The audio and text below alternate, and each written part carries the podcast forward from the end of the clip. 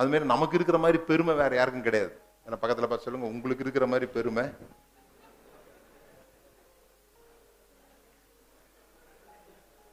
ஏன் தெரியுமா?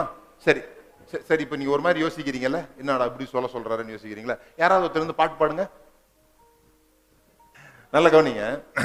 என்ன விஷயம்னா இப்போ ஒருத்தர் தான் எழும்புறாரா? நிறைய பேருக்கு நிறைய விஷயம் ஓடும். ஆனா பெரும்பான்மையா ஏன் எழும்ப மாட்டேன்றனா தப்பா பாடிடுவோமோ தப்பா பதில் சொல்லிடுவோமோ தப்பா செஞ்சிருவோமோ? ஏன் தப்பா செய்யக்கூடாது? மத்தவங்க நம்மள தப்பா நினைச்சிருவாங்களோ? கிண்டல் பண்ணிருவாங்களோ? இது இருக்கிற வரைக்கும் அதுக்கு பேர் பெருமை. பெருமை உள்ளவர்களுக்கு தேவன் எதிர்த்து நிற்கிறார். நாம முன்னேற முடியாம போனதுக்கு ஒரே காரணம் தப்பே செய்யக்கூடாதுன்னு யோசித்தது தான் என்னங்க கரெக்டா இருக்கணும். இருந்துக்கோ. ஒரு இடத்துல இருக்கலாம். பெருசா போக முடியாது. இல்லைங்களா ரெண்டு பக்கமும் செவுரு கட்டிங்கன்னா அதுக்கு பேர் கால்வா. செவுரே கட்டலன்னா அதுக்கு பேர் நதி. அது எங்க வேணா போகும். எங்க வேணா பாயும். தொடர்ந்து அதுல பாய்ச்சுன்னா புது நதி உருவாயிடும். இல்ல இல்ல இப்படிதான் ஸ்ட்ரிக்டா போனோம்னா ஒரு கால்வாயா ஓடிட்டு இருக்கலாம். கால்வாயின்னு சொன்னா புரியுமா? காவான்னு சொன்னா புரியுமா? எப்படி சொன்ன? அதான் அதான். வாய்க்கால் பாருங்க. ம். ஓகே. என்ன புரிஞ்சுதா உங்களுக்கு ஏதாவது? ஒன்றும் இல்லை. நம்ம பொதுவாக சைக்கிள் ஓட்டுறத பற்றி சொல்லியிருக்காங்க. பொதுவாக எப்படி சைக்கிள் ஓட்டுவோம்? அது நம்ம வலது பக்கம் திரும்பினா இந்த வலது பக்கம் திரும்பும். நாம் இடது பக்கம் ஹேண்ட்பேரை திரும்பினா வீல் வந்து என்ன ஆகும்?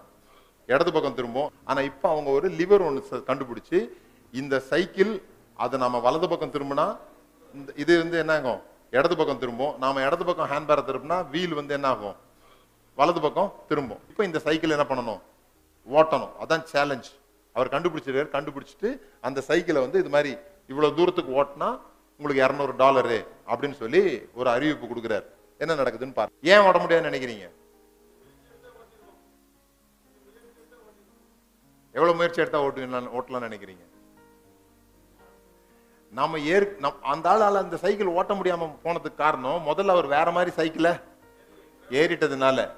பழகிட்டதுனால unlearning is difficult than learning புதிய காரியத்தை கற்றுக்கொள்வதை விட கற்றுக்கொண்ட காரியத்தை மறப்பது மிக கடினமான ஒரு விஷயம்.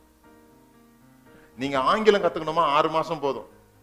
ஹிந்தி கத்துக்கணுமா ஆறு மாசம் போதும். ஆனா தமிழை மறக்கிறதுக்கு எவ்வளவு நாள் ஆகும்னு நினைக்கிறீங்க? பத்து வருஷம் உங்களை கொண்டு போய் ஆஸ்திரேலியாவில் போட்டா கூட பிறகு எவனாவது ஒருத்தன் எல அப்படின்னா "ஏய், நம்ம ஆளு வந்துட்டானே அப்படின்றீங்க மறக்கவே மாட்டாது அன்ல அதுதான் இப்போ இந்த இந்த என்னுடைய சேலஞ்ச் என்னன்னு சொல்லி சொன்னால் நீங்கள் ஏற்கனவே ஒரு சைக்கிள் ஓட்டிட்டு வந்திருக்கீங்க. இப்போ நான் வேற ஒரு சைக்கிள் கொடுக்க போறேன். முதல்லையே ஸ்மூத்தாக ஓட்டிலாம் நினைக்கக்கூடாது கீழே விழும் காயப்படும் கற்றுக்கணுன்னா எட்டு மாதம் என்ன பண்ணும்? ஆகும். விளங்குதுங்களா? எனக்கு இது முதல்லலாம் ஒன்றும் ஈஸியாக புரிஞ்சிடல. முதல்ல பயமாக இருந்தது. அதுக்கப்புறமா விளங்க விளங்க முதல்ல நம்மளை யாராவது கள்ள உபதேசம் சொல்லிடுவாங்களோ அப்படின்னு பயமா இருந்தது. இப்போ எனக்கு பாக்குறவங்களாம் கள்ள உபதேசம் மாதிரியே தெரியுது. ஆ? இவ்வளவு சிம்பிளா இருக்குது இதை போய் இவங்க புரிஞ்சுக்க மாட்டேன்றாங்கன்ற மாதிரி எனக்கு தோணுது. நம்ம யார்கிட்டயும் சொல்றோம் அது என்ன அப்படின்னு அவங்க கேள்வி கேட்கும்போது நமக்கு இது கூடவா தெரியாது இவங்களுக்கு? அப்படின்ற மாதிரி யோசிக்கிறோம். இது கூட தெரியாதா அப்படின்னு சில பேர்கிட்ட. ஆனா உண்மையிலே அவங்களுக்கு தெரியாது அது. அது நம்மளால ஏத்துக்க முடியாது. சும்மா நடிக்கிறான். தெரியாத மாதிரி நடிக்கிறான் அப்படின்னு ஆனா ஒரு விஷயத்தை நம்ம புரிஞ்சுக்கணும். வேற ஒரு விதமா கற்றுக்கொண்டிருக்கிறவர்கள் வேறு விதமாக கற்றுக்கொள்வதற்கு கற்றுக்கொள்கிறதுக்கு ரொம்ப நேரம் ஆகாது. ஆனா ஏற்கனவே கத்துக்கிட்டதை அடிக்கடி வந்து என்ன பண்ண ஆரம்பிக்கும்? கிராஸ் பண்ண ஆரம்பிக்கும்.